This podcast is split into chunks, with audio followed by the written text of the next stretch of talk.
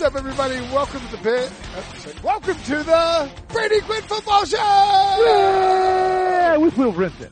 Will Brinson. That's me. I'm Will Brinson. That's Brady Quinn. This is the Brady Quinn Football Show. It's the Pick Six Podcast. It's the Tuesday edition. We have lots of energy, uh, even though it's late. Even though we mostly watched a crappy football game with the Eagles snuffing out the Redskins' hope. Um, Brady, I just want to be the first one to admit on here that um, I encourage all of our listeners to bet the Redskins to win the NFC East and to take the, to take the Redskins when, over. For when the was se- this? When before, was before this? the season. Before the season, Oh, jeez. it looked pretty good. They were in first No, place two weeks no, ago. didn't. No, it didn't. Uh, I think anyone who was a betting man would have uh, picked any of the other three teams besides Well- the Washington Redskins. Well, okay, so I said to take the Redskins over on their win total at seven. That still looked pretty good two weeks ago, um, even when Alex Smith broke his leg. Then Colt McCoy broke his leg on Monday night. Now Mark Sanchez is holding the fate of my ticket. I won't be able to mail it in unless he wins at least one game. Then I can get refunded. Then I can double up if he wins two. Um, and Quick and- question on Mark Sanchez, by the way. Did, did I did I see this right? Did he actually recover a fumble with his butt? He did. Is it is it possible that he's got a butt fumble and then a fumble recovery with his butt? What if he has a fetish with footballs in his butt?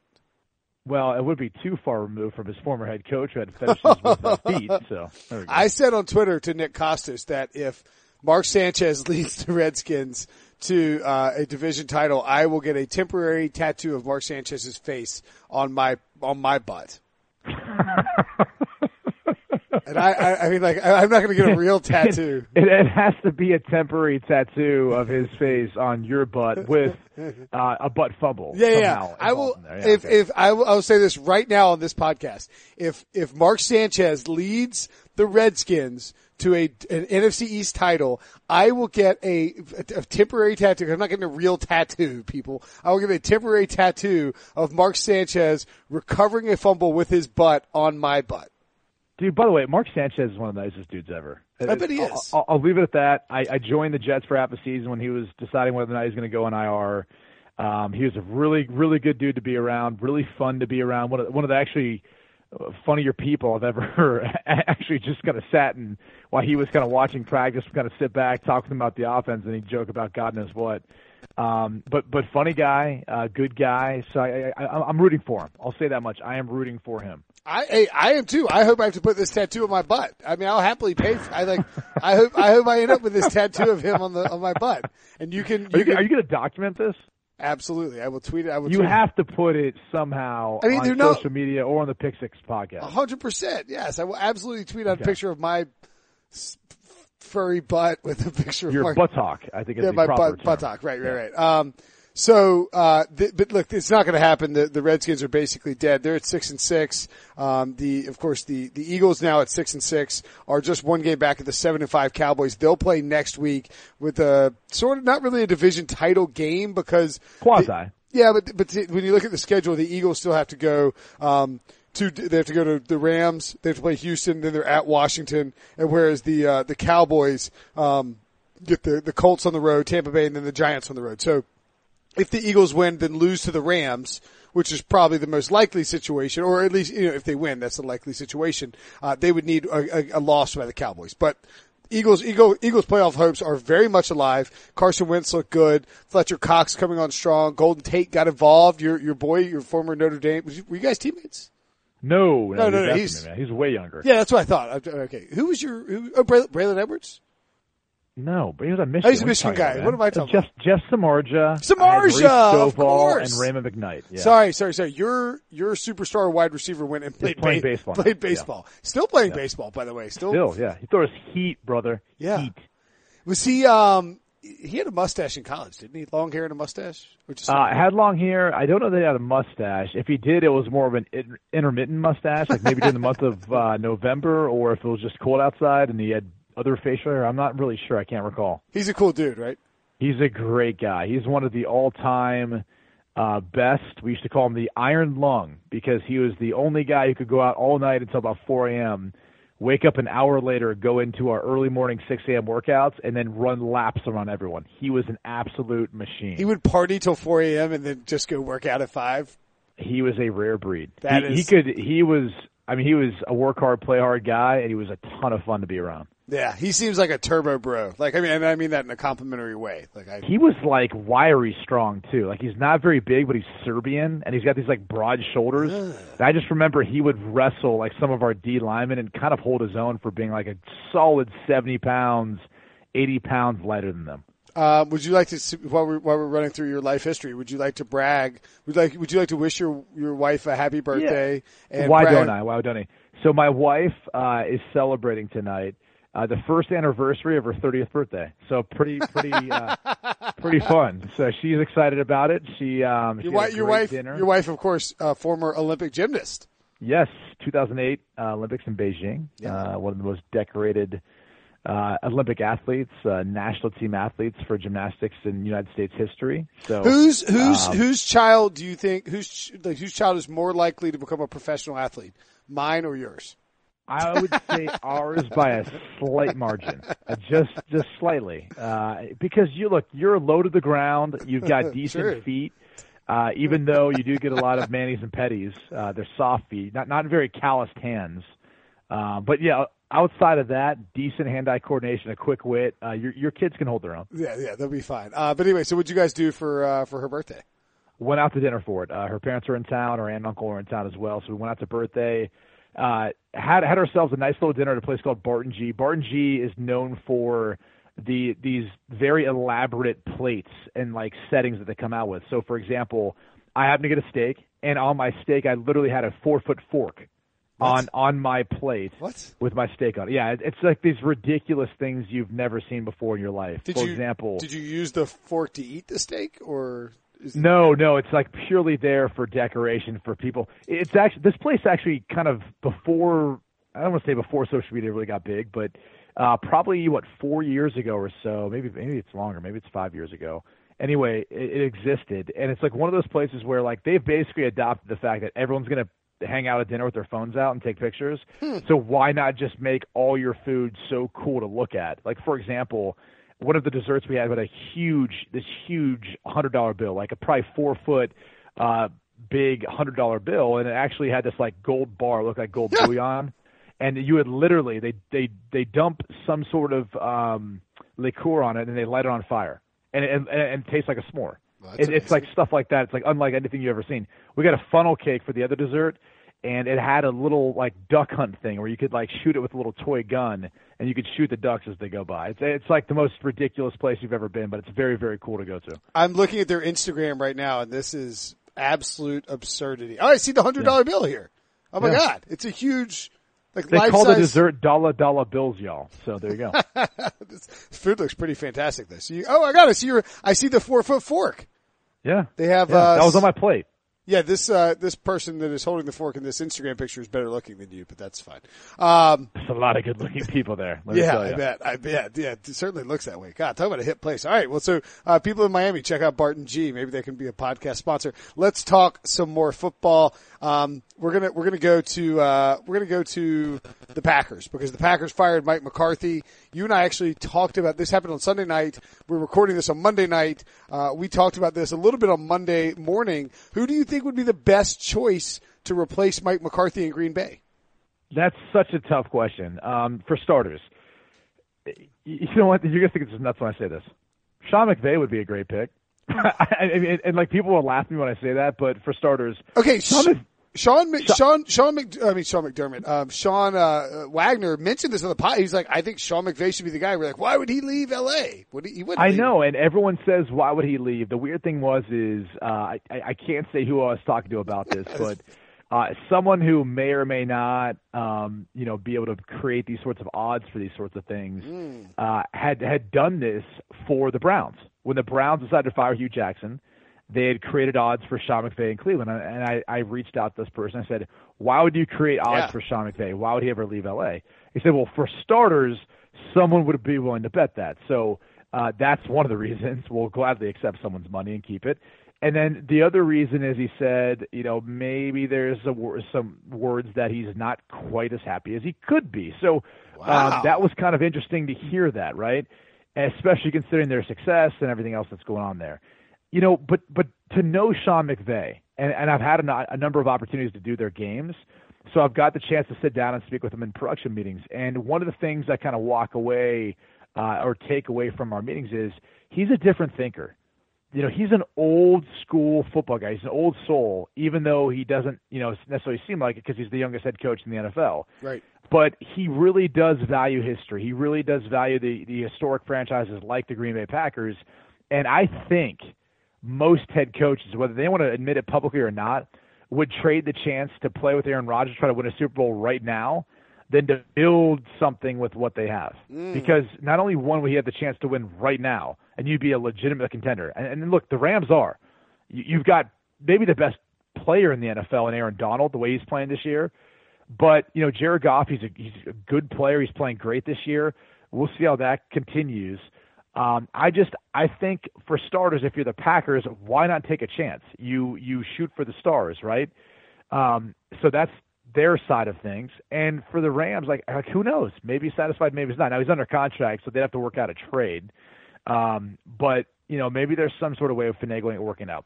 Wow. The two other guys I would throw into consideration that I think would make a lot of sense: Josh McDaniels, sure. uh, OC, obviously at the New England Patriots people will say, well, what about the Colts last year? Well, you know, it's not our fault the Colts def- decided to announce that he was signed before the ink was dry on the paper, which it never really got to that point. So uh, I don't blame him so much as that, even though he did talk to some coaches about, you know, taking jobs there and they had signed on uh, and then he decided not to.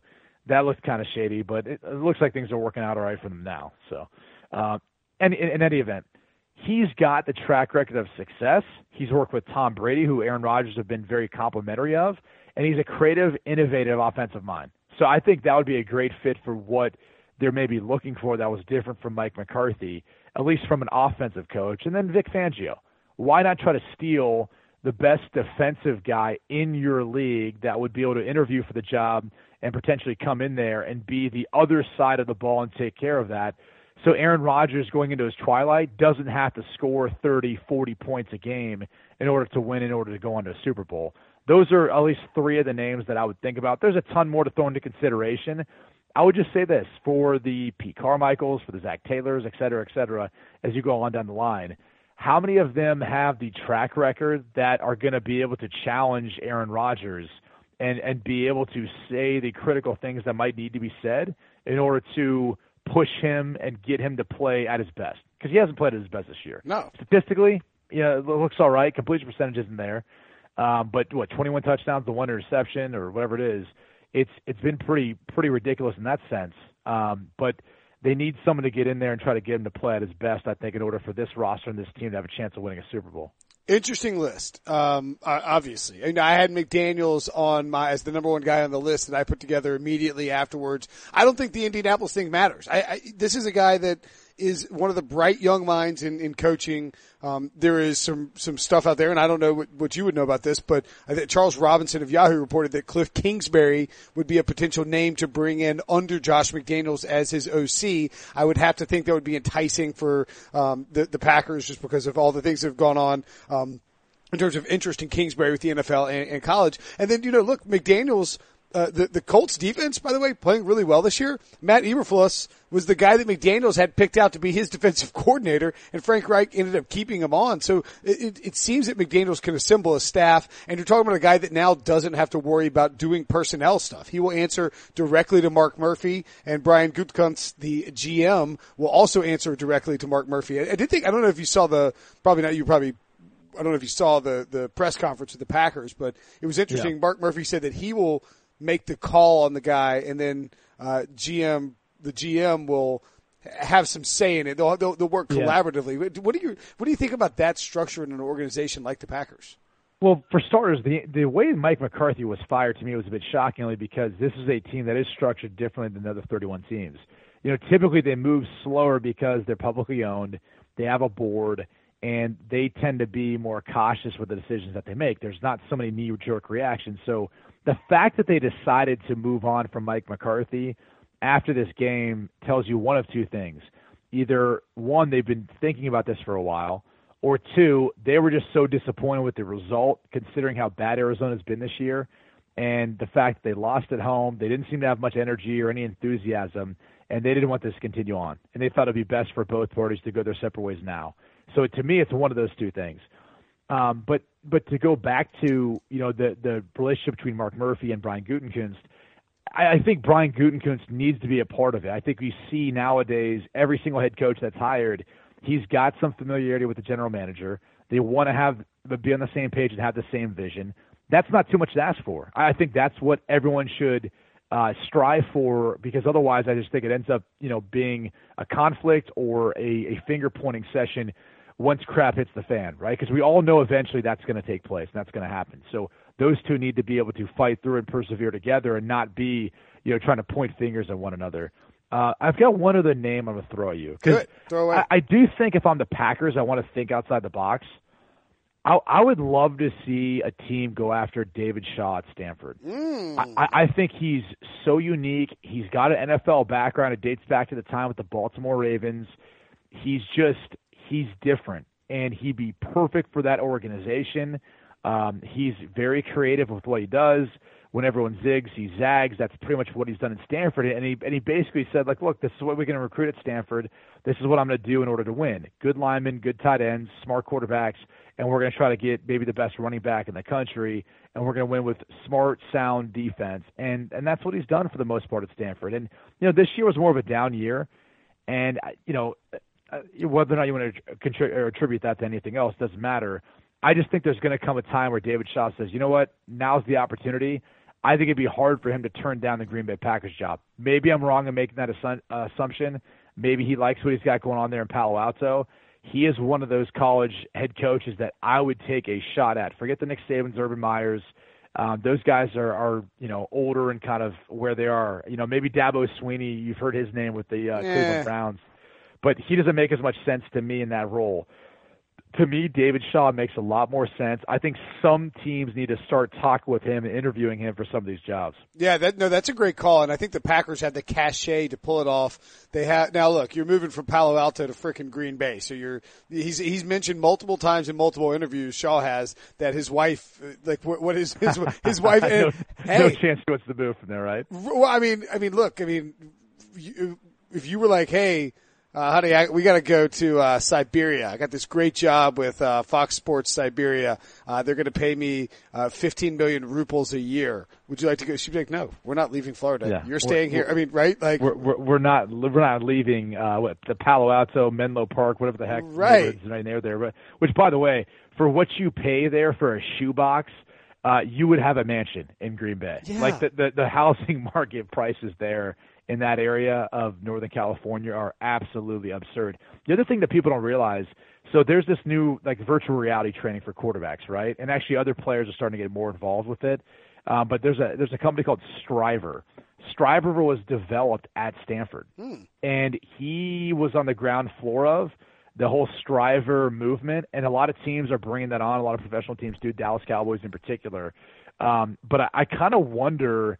I, I just wonder if you'd want to leave that too. Like, there's, it's not just about the coaching; it's kind of everything else he has access to there at Stanford, and that's another one of the things that he probably wants to kind of hang around for to kind of watch this develop, especially if he's got equity in a company that essentially could, you know, end up selling for millions upon millions later on at some point, oh. depending on how applicable this is. so when you say when you say he got on the ground floor, you mean he got on the ground floor financially? Like he's not like I, you know what? I can't speak to specifics. Sure, I just know that he was involved very early on, and um, they've they've been using it at practices for a long, long time. He's the helped with a he's lot the he's the football coach. He's probably yeah right exactly. Like he's he's heavily involved. And look, he's been at Stanford since 07.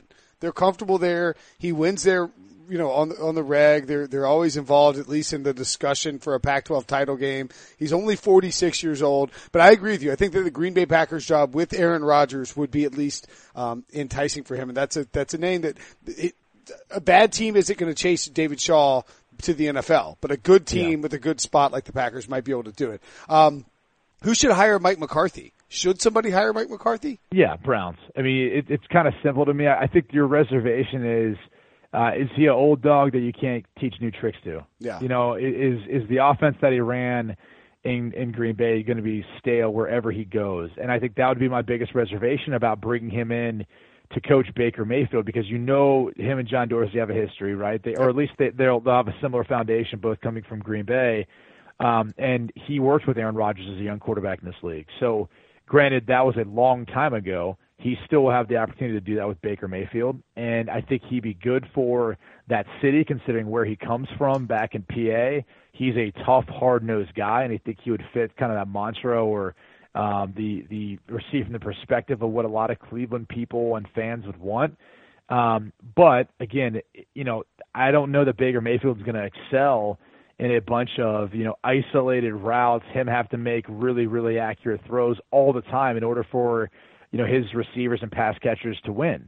Now, I mean, you look at what Freddie Kitchens has done with this offense as he's taken over as the play caller after Hue Jackson and Todd Haley got fired. They're mixing some things up. You see more bunches, you see more condensed formations uh, where the wide receivers aren't split out all the way. They're closer into the tight ends or, or or tackles for that matter, and that helps loosen some things up and it allows you to be a little more creative. So um, they've they've changed some things up, and I think Mike McCarthy would have to do the same. And and look, maybe it would be an opportunity for him to grow and change and and and you know do some of these things that maybe we didn't see during his time in Green Bay. But that would be the first team that comes to mind that would make a lot of sense. Yeah, I agree with you. I think the, the I've been thinking about this more and more today, um, or more and more on Monday. Today's Tuesday, but the compare. I think there's a really close comparison to Mike McCarthy and Andy Reid in terms of, um, you know, go to the new place is sort of an up and coming OC in the same sort of style system, uh, become you know, uh, win early and often. Mike McCarthy won a Super Bowl. Andy Reid got to one, but didn't didn't close it out. You know, uh, they both actually. I was reading Mike Silver Mike Silver's piece on NFL.com uh, about McCarthy I had forgotten that Mike McCarthy's brother died shortly after the 2015 uh, NFC Championship loss to the Seahawks, and and so you know Andy Reid, of course, had his son die in Philadelphia, so they both had a death in the uh, death in the family. Missed the playoffs the final two years they were there. So, you know, got run out in in you know in, in fashion, not becoming of the what, what they'd done while they were while they were there. And I wonder if Mike McCarthy can be revived somewhere else the way that Andy Reid was, because you saw it like his first year in Kansas City, he was rejuvenated, man, and he had like I mean he wear the the Hawaiian shirts at the owners' meetings and uh, seemed more laid back and, and, and relaxed. And he you know he changed a little bit what he did offensively. And so I, th- I think it's there for McCarthy.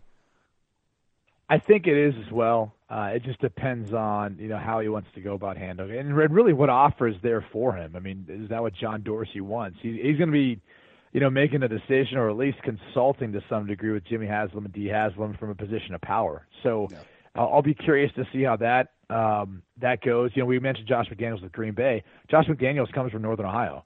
You know, I'm, I don't know that he wouldn't be that opposed to you know taking on a player like Baker Mayfield and going back to the Browns and going back to his old stomping grounds. So he's another guy that I think is going to interview for that job and maybe you know be in consideration for it.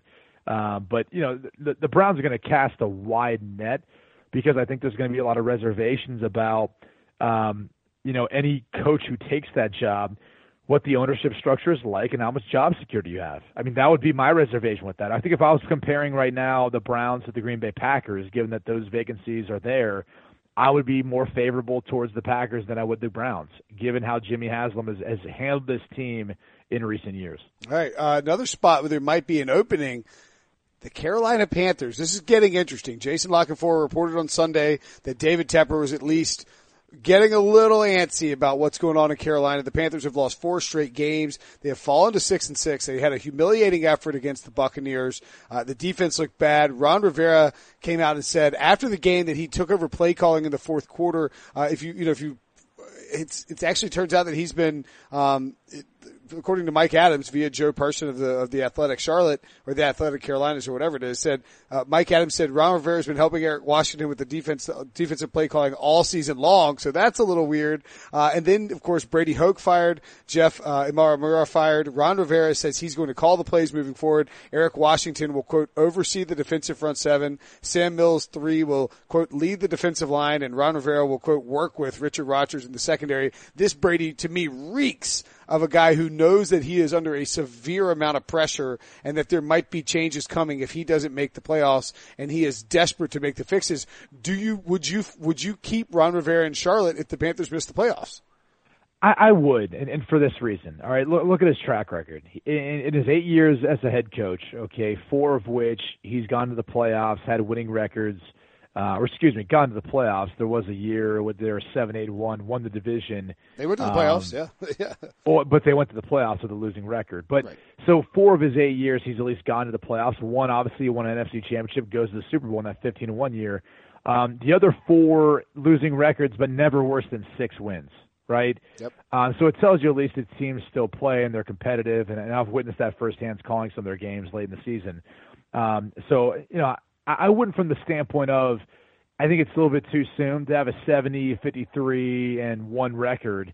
Um, it's not the worst thing in the world. And I think this team has been through uh, some ups and downs when you look at A, injuries, B, uh, where their personnel has been on their team and just kind of, you know, drafting more so than anything else, not being the most active player in free agency. Mm. So when you rely on that, I think you've got to be a little more patient when that's your strategy. Um, but are, are there issues? For sure. I mean, look, at, first off, the past four weeks, this four game skid they're on, three of their games have been on the road. Yep. Now, granted, I, I don't care who, you, who your opponents are. When you play on the road, it's tough to win, regardless if it's the worst team in the NFL or best. So um, I, I don't know that you're walking away from the four game skid saying, "Oh yeah, we expected them to to have a clean sweep. They should be four and zero." Oh. I think if they were one and three, it'd be a little more justifiable. If they were two and two, you'd probably say they got the better end of this stretch, given that they went back to back, back at home, then back on the road again. Uh, and, and then two of their games were were like there was a three point uh, loss. I'm trying to think who it was off the top of my head. Then obviously the the close loss in Detroit, deciding to go for the two point conversion uh, which really was there. It just wasn't executed by Cam Newton. Well, so, they, they lost to Seattle uh, at home two weeks ago by that's three. Right, by three. Yeah, and then yeah, the week before the two point conversion. Yeah, I mean, the, yeah, I mean they they knew coming out of their you know they knew going into Thursday night against Pittsburgh. They're six and two. That they had a really tough stretch coming up. You know, four or five games on the road and a home game against the Seattle Seahawks. It wasn't wasn't going to be easy by any stretch of the imagination. No, and look, Cam Newton's turned the football over too much. I think their offensive line's got a little bit exposed as far as the pressure he's getting, especially versus Tampa this week. I mean, Tampa, you know, Jason Pierre-Paul had a good game, but but Tampa hasn't been a good pass rushing team, and all of a sudden they're getting after Cam Newton. I thought he was impacted in a couple of his throws that ended up in interceptions. Uh, he doesn't look healthy. I don't know that there's a ton of help on the outside around him. I mean, DJ Moore is developing, but uh, he's not necessarily your bona fide number one. Uh, Funchess has been banged up in and out. Uh, obviously, Greg Olsen's missed some time this year. I mean, Christian McCaffrey's been the one bright, shining star on this team. And defensively, I, just I think their secondary is a shell of it what it used to be. The defensive line doesn't get as much pressure. Uh, at this point, I'm not sure what to make of the linebacker play. We, typically, it's something that they've been able to lean on. Uh, but it's too soft the coverage on the outside. There's been too many big plays in the secondary of late, and it just it doesn't look like the same defense. So whether or not you chalked up the coaching, execution, uh, which would more fall on the shoulders of the players, it's probably a combination of both. I just know this much: they've got to start to make a run here as they they finish the last you know stretch of the last quarter of their season. That's the bottom line, and they've got to go to Cleveland this week and find a way of getting a win and then they've got three divisional games to finish: Saints, Falcons, Saints, and that's going to be tough. But that's how their schedule sets up, and if they want a shot at being in the playoffs, they've got to go take care of business.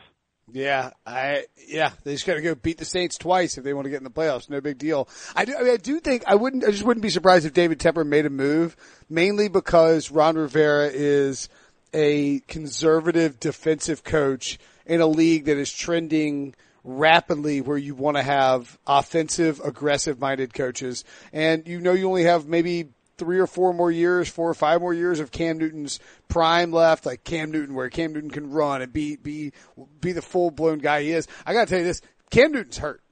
I mean, like, yeah, I, he does not. Well, when when you get pulled, when you're six foot six, two hundred and sixty uh, pounds, and you get pulled for Taylor Heinicke to get through a hail mary, yes, clearly you're hurt there's got to be something going on with that, right? Would you like me to drop some advanced stat knowledge on you? I know. Oh you, gosh. Yeah. No, no, no. These are these are these are not. No, no. These are good. These are good advanced stats. So, okay. so Cam Newton against his Buccaneers uh, attempted seven passes. Air yards? Is that where we're going? Air yards here? Well, he attempted. He attempted. Uh, let's see. Let's see. One, two, three, four, five, six, seven. Yeah, seven passes of 15 yards or more down the field. I'm actually looking at the wrong week. No wonder. I wanted. I thought that looked a little odd. Uh, it, okay. Yeah. So, uh, but anyway, hold on. Let me find. Let me find the week 13. I was gonna. I, I had the stats. Mean, I was doing some more deep dives. Here we go. Uh, he attempted it was, it was actually nine passes of 15 yards or more down the field. He completed two of those and he, and had two of those intercepted, the rest incomplete. That tells me that his deep ball accuracy, um, you know, maybe, maybe a concern, maybe the shoulder issue. Even on the touchdown to Christian McCaffrey, you could see it. McCaffrey's wide open on the outside early in the first quarter and Newton, McCaffrey has to use those suction cup hands to grab it because Newton misses him. And I went back and looked this up. Weeks one through nine, on balls of 15 yards, air yards or more down the field. Cam Newton, 24 49, pretty not bad, 45%, that's fine. 527 yards, five touchdowns, two interceptions. Weeks 10 through 13, since he showed up in the injury report, 7 of 21, that's terrible. 158 yards, no touchdowns, three interceptions. I am of the opinion, Brady, that Cam Newton's shoulder is in really bad shape and that Ron Rivera wouldn't talk about it on Monday. I, I'm kind of thinking this might be a, it does Cam like how many games more does Cam play type of situation? Wow, I mean that's kind of a statement to say that. I mean, look, I, I saw the stats of like what seven picks in the last four games, twelve times sacked. Yeah. In the last four games, it hasn't looked good. Uh, I think it's more of a product of the offensive line, to be Maybe. quite honest with you. In regards to his shoulder, you know, he's he first off, he's never been the most accurate thrower in general, right? Like this year was one of the first years we've seen him really uh, skyrocket above that sixty percent with Norv Turner. And that probably has something to do with how many times they've targeted Christian McCaffrey Sure. this year, right? Like Yeah. he's their leading receiver in regards to reception. No, I mean his his his average depth of target, which is another nerd stat, but it makes a lot of sense. Like you know how far down the field you throw it has dropped like Yeah. two yards on the season Right. because he's he's thrown short to DJ Moore and Christian McCaffrey. I'm just telling you, watching the game against Tampa Bay again this on, on Monday morning. I mean, he it wasn't even that he was missing guys. Just the ball placement was just off on almost every throw, and I, I it I don't think. I mean, I know that Cam does that sometimes because he overthrows, but it feels, it looks like he's torquing with his arm because he knows that he has to try and get Matt more. I, I don't know. He just looks off, man. I'm telling you. I, I watched I'll a lot put of it this way: when you watch him throw, typically he's this big guy who throws effortlessly, right? Mm-hmm. Yep. And when I tr- watched him try to throw that hail mary that that fell short, and by the way, it would have taken like a seven-yard heave. Yeah.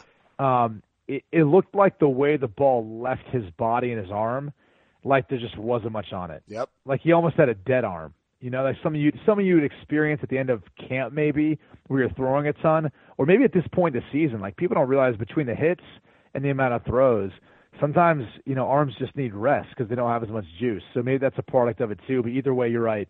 I I, I don't know that he's looked as healthy or has been as uh, close to 100% throwing as we've seen in the past. And, and one more stat for you. Since uh, in weeks one through nine, again, he ran the ball 9.1 times per game.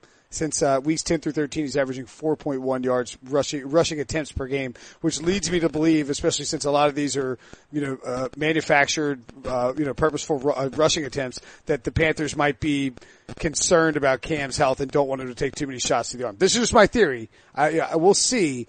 Would you would you consider shutting him down Um, if I for sure, um, if you lose well, it- lose the here's the problem: yes. who's making that decision? Right. right. Because if, if it's Ron Rivera, you feel like you're still fighting for your job. You can't afford to. Yeah. But if you think your job's safe and you can shut him down to, to maintain his health and make sure he's ready for 2019, then yeah, you do that. The problem is they're not out of the playoff hunt yet. Right. You can't shut him down until you're out of the playoff hunt.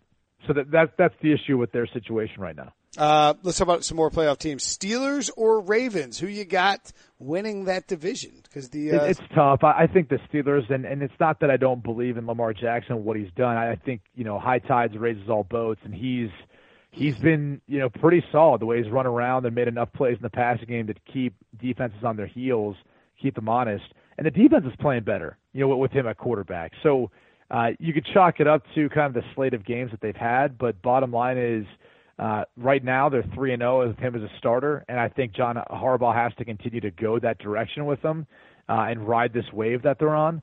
All that being said, I just I feel like Pittsburgh's the more talented team all the way around, and and they find more ways to lose games than anyone else I've ever seen, as talented as they are. Uh, but I still believe that at the end of the day, they'll end up winning the AFC North. uh, both teams should be favored in two of their remaining games, but one, two of them uh, dogs.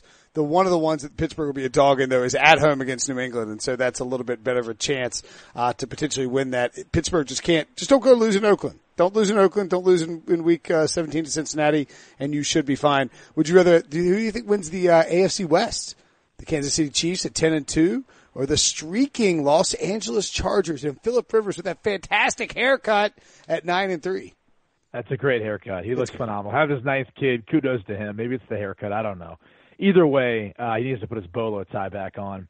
Uh, I, you know, I would be more in favor of the Chargers because I do think they're playing uh, the most complete football of anyone in the AFC West. The problem is their field goal kicking and special teams. Had a punt blocked. Missed Badgley missed a field goal this past week.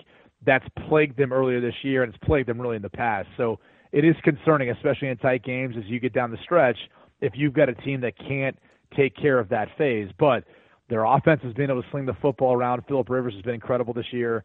Uh, they will get Melvin Gordon back before the end of the season, and Justin Jackson, their seventh round pick on Northwestern, he looked pretty good this year, or excuse me, this, this past week. So uh, I give them a shot. The problem is they don't have the easiest schedules on the stretch, and neither does Kansas City. But Kansas City, I'm, I'm most curious to see how they're going to handle the loss of, of Kareem Hunt mm. and how they handle not you know, having a guy like that that is as dynamic as he is. Like Spencer Ware is very capable of doing all the things that Kareem Hunt did.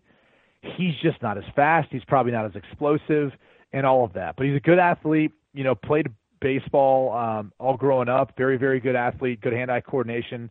I played with him for a year, so he can do it all. It's just he's not as quite dynamic as Hunt is, and I don't think defenses are going to treat him the same. So because of that, I think defenses are going to look at more of Travis Kelce, Tyreek Hill, how do we stop them? Even though the Travis Kelce went off versus the Raiders this week, uh, that that release also happened on Friday. So it's not like the Raiders could drastically change their game plan. I think moving forward, it, it'll change a little bit as far as what Patrick Mahomes and Andy Reid are seeing from opponents and how they're trying to stop this offense.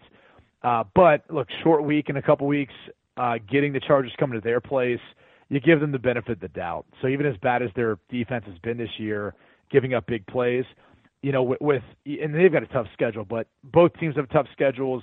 If you're going to give an edge, I'd give it to the Chiefs. They've got them at home on a short week, and that's enough for me to think that it's going to be tough for the Chargers to overcome that. Uh, I've got a theory for you. The Chiefs are going to lose to the Ravens this week. The Chargers, okay. the Chargers are going to smash the Bengals then okay. everyone is going to pick the Chargers. Finally, their time. They're going to go into Kansas City. They're going to fight. You know, the, the, the little the little David's going to go there and take down Goliath. They're going to overturn the division and take what's rightfully theirs, and then they're going to pee down their legs and lose that game on Thursday night in Kansas City. Um, after taking a lead, like in the third quarter or something like that, there will be some kind of meltdown, and the Chiefs will win the game, and and the Chargers will get the fifth seed, win a wild card game, but then lose in the playoffs. It, it, it's going to it happens every year. I'm not falling for it, Brady. I'm not getting tricked, but they're going to be they'll, they'll be close Didn't you pick them to win the Super Bowl last year? Uh, I always pick the Chargers to win the Super Bowl. Yes. Oh, so this year you picked them again too? This year I didn't. This year I I I I've, I fell on the sword and said I'm not going to be the guy who drags the Chargers down. I won't do it. I'm stepping away from my pick. I announced it on Twitter. I was stepping okay. away from my Chargers pick, but I, I still you recuse yourself. I recuse myself. Okay. Yeah, exactly. Uh, I picked the Chiefs to make the Super Bowl. I still like the Chargers a lot. Um, we'll see. I don't know. The, the, the, until they until they don't do it, I'm going to have questions about whether they will do it or not. Okay, that's just that's all I'm going to say. Um, okay. Can the Eagles make a run in the NFC East? Yes. Look, their their win tonight on Monday Night Football was huge. Uh, regardless of who is at quarterback and who is recovering fumbles with their butt, it doesn't matter. Uh, they got to win. They've got an opportunity next week to kind of help even up the score and uh, I, I think they can go on a run. I think if they can get their stuff together the last quarter of the season, they can potentially get on a run. So I'm not counting out the Philadelphia Eagles yet. They haven't played their best football. I've said this before teams earlier this year. Um, sometimes that can scare you away from wanting to pick them. It doesn't with me and my, you know, for me at least, only because, you know, look, th- this, this team has the pieces. I think they've got a good quarterback, even though uh, really, the biggest difference for Carson Wentz this year, and I'm not sure if you've seen this. Like last year, he was the number one quarterback on on third down. Yeah. This year, he's like bottom half. He might be like bottom third of the league with the way he's played on third down. Um, so he, he's got to clean up his situational play better. But you know, next week going to Dallas, that's a huge game. In as in regards to the division, uh, trying to figure out whether or not they can win it, that's going to be extremely meaningful. And then ultimately, at the end of the season, they got to go to Washington to play the Redskins, which could be again led by Mark Sanchez. Uh, so, well, you know, I shouldn't say could be. It will be unless he gets hurt. Um, but th- that's that's another divisional game that could largely decide their fate. But I think the toughest thing is, I mean, look at the teams they have to play: Cowboys in Dallas, mm-hmm. Rams in L.A., Texans at home, and then they've got Redskins in their house. Three of the four on the road, and three of those four teams all with winning records. Yeah, it's yeah. pretty crazy considering what what they've got in front of them. So there's no doubt they can. Do I think they will? No. Probably not. Uh, but they could look this this little wild card stuff with the in the um, in the in the in the NFC is crazy too because the Vikings are in right now at six five and one, which means the the Eagles and Panthers uh, are just like a half game out. The Buccaneers are secretly not dead yet, and, and so are the Redskins. Uh, it, it's it's wild stuff. All right, we'll get you out of here on this. Are the Texans a legitimate Super Bowl contender? Yes, because I think their style of play is different than everyone else's. Hmm. Um, one, Lamar Miller, Lamar Miller has provided some stability now running the football, but that team or maybe I should just say Deshaun Watson. Like, there's no other quarterback I have greater faith in converting on a third and fifteen than Deshaun Watson. I don't know. I don't know why. Hmm. It just I feel like it happens every single game, every week. Like they'll get in a third and fifteen, and he just kind of drops back, and maybe he throws in rhythm, or maybe he buys time and finds someone downfield, or maybe he takes off and scampers for a first down. But it, like it literally happens every week. It happened this past week against the Browns, and I just I sit back and go this was the difference between this team now and what they were in the first three weeks. In the first three weeks, he was getting beat around left and right. The difference was, you know, he didn't adjust to the different pressures, uh, you know, guys being turned loose on him, guys didn't make plays. And then all of a sudden they like basically looked around, they're like, wait, we're really good. Like last year we, we, we had the same issue and we just like overcame it. Let's just figure this out. Their defense has played better. Obviously they're rushing the passer better. Um, they're and they're generating turnovers. Their offense has been able to make big plays, even though if they don't have success on first and second down, they aren't third and long. They just they figure out a ways of of t- you know getting chunks, moving the sticks, putting points on the board. I, I think they're a funky style and team to play, and, I would venture to say, I don't know how many teams would want to play them. Like if your two biggest concerns are having to deal with a pass rush, which they very well have and then having to deal with a quarterback who's mobile, but it can also hurt you with his arm.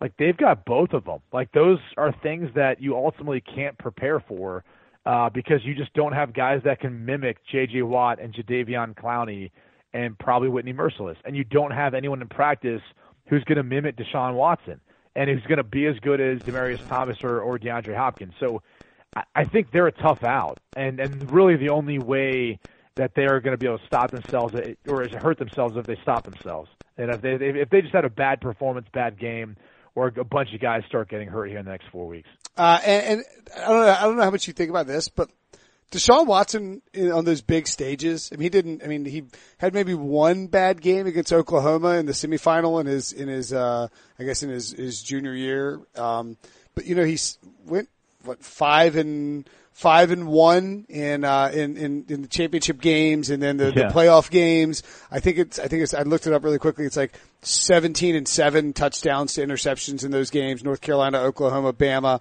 Virginia Tech, Ohio State, Bama. I I mean, we haven't ever seen him get in the playoffs. I feel like Deshaun Watson in the playoffs is somebody you would want to bet on.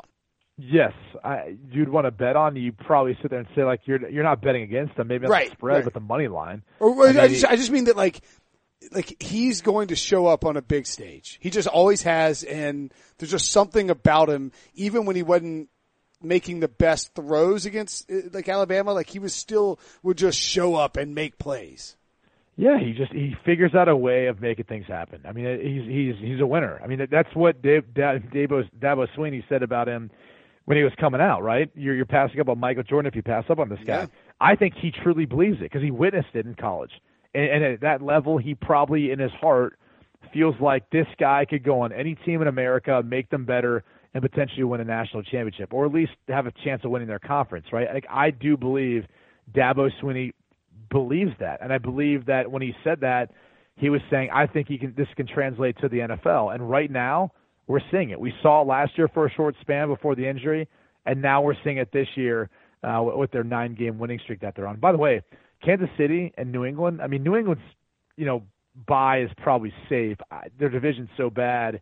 Uh, even though they have struggled versus the Miami Dolphins in South Florida, I think mm-hmm. Brady's like seven and nine in his career could, down there. I mean, they could go two and two to close out at Miami, right. at Pittsburgh, Buffalo, New York at home. Right. So maybe Houston could slide in only because their schedule is so easy down the stretch. Right. Um, but you know, the other team is Kansas City. Depending on how they handle everything with the lack of Kareem Hunt and you know how that hits their psyche and everything moving the last quarter of the season like I, I don't know. I, I think the Houston Texans could have a decent chance of sneaking into that those you know one or two spots that gets that by. No, you're right because they get Indy at home uh, this coming week, at the Jets, at Philly, and then Jacksonville at home. If they go four and zero, oh, I think none of those teams have winning records besides Philly, right? Right Philly now, Houston is going to like win 13 straight games without playing anybody with a with a winning record. No, none of them do because Philly's six and six. Yeah, Philly's 500 now. That's right. I mean, they don't they don't I think if you look at it, they've only played one team that has a winning. record. I mean, that's the only red flag with Houston. But look, if they win out and they get to to uh, thirteen and three,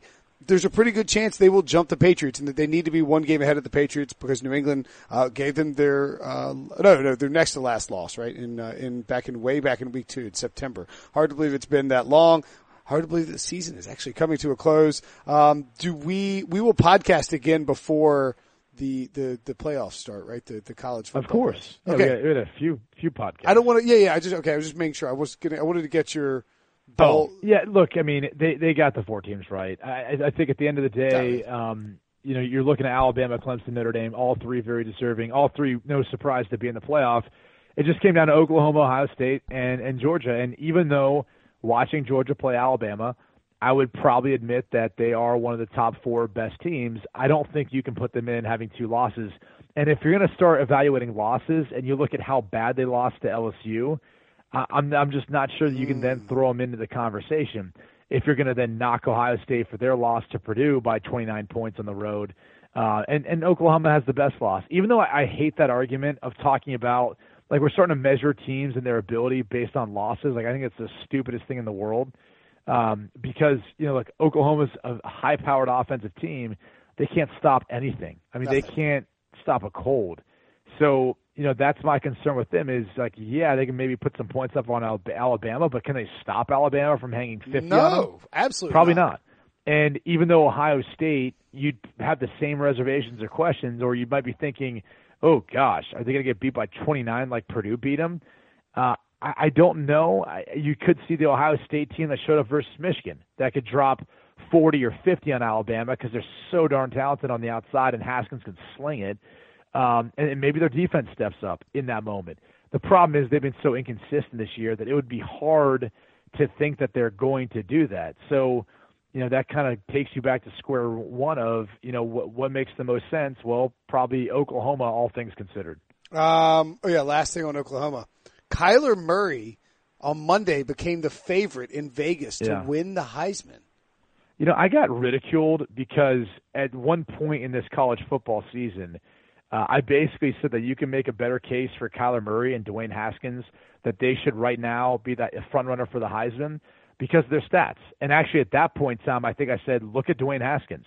Look at the numbers that he's he's put up in particular in the clutch moments in the fourth quarter. He had a comeback win versus TCU, a comeback win versus Penn State. And I said Tua Tagovailoa hasn't even had a pass attempt the fourth quarter. And it was a reservation that I had then. And since seeing him play the past couple weeks now, yes, they were tied 10-10 to Citadel. And, and look, he hasn't maybe been healthy, but that's part of it too. You know, all these guys are playing banged up right now. So um, I, I think when you're talking about Kyler Murray, he's been the best player in college football this year from wire to wire. He's carried that team, one of which that is not good defensively, so they had to win a shootout every week. I think he's more dynamic running the football. He's got better stats or as good a stats as Baker did last year, and he would be, he'd be very deserving of, of winning the Heisman Trophy. I think Tua Tagovailoa is a great player, but I also think he's on a great team. And I think the guy who's going to get lost in the shuffle, who – you know, you could make probably as good of a case for as Dwayne Haskins, setting a Big Ten single, single season record, leading all those guys in touchdown passes. Uh, he's been remarkable. And uh, I, I, here's the crazy thing, Will. And dare I dare I ask this question? Hmm. Is there a chance that like Kyler Murray's actually a better college football quarterback than Baker Mayfield was? How dare you ask? I don't know. I mean, Baker was maybe. I mean, if you go, I mean, statistically thinking, like they're about the same, but Kyler's a way better runner. Yeah, and that that yeah. definitely translates better to the college level, even though Baker's skill set and game is probably better for the NFL level. I got to tell you too, if there's if there's ever been something that's given Nick uh, Nick Saban fits, it's running quarterbacks. Seriously, Exactly. But but but back to that question, like in my mind, like it's not that far fetched to say, all right, maybe Kyler Murray would have been the, the the better option for Oklahoma because of that dual threat ability, that true dual threat ability. Like, don't get me wrong, Baker was phenomenal, right? Um, but but so is like Patrick Mahomes at Texas Tech. And I think if you're pitching picking between Patrick Mahomes and Baker Mayfield right now, you probably pick Patrick Mahomes, yeah, right? yeah, you would take. Um, yeah, yeah. Yeah. So anyway, my my point is this: is like maybe you know Baker had the first mover advantage, so he was there, but Kyler Murray was waiting in the wings, and maybe who knows what he would have been had he been the starting quarterback. Just just throwing that out there, food for thought. I like it. Food for thought about college football late on a Monday night on your wife's birthday. Brady Quinn never disappoints. Thanks for uh, thanks for popping on. We will uh, we'll do it next week. Follow up. Did, did you get any donations? Did, did the listeners donate to the foundation? Uh, yeah, at some point I, I have to go back and look. I, I've been a little bit inundated with other things. Well, I'll, I'll have to uh, go back, talk to our CFO, and see. Oh yeah, I guess I guess you're not like che- like you're not getting like an alert every time something comes in. Huh? Well, I mean, there's got to be separation from from me and my wife and everyone else who who runs the foundation. So we've got a, a volunteer that's a CFO, and Oh. I, I I tend to you know talk with him once a week, a couple times a month uh, to check on things. Make sure I don't I don't have a foundation, so I don't know. Like I don't you know like like I mean like you know 501c3s are heavily regulated, and they're they're you Uh, know, you everyone's need- keeping on. So you got to be very very clean and very um, you know proper with the way you go about handling your transactions. See if you could stop talking about it this stupid podcast. It'd be great. Uh, all right, we'll talk to you next week, man. Sounds good.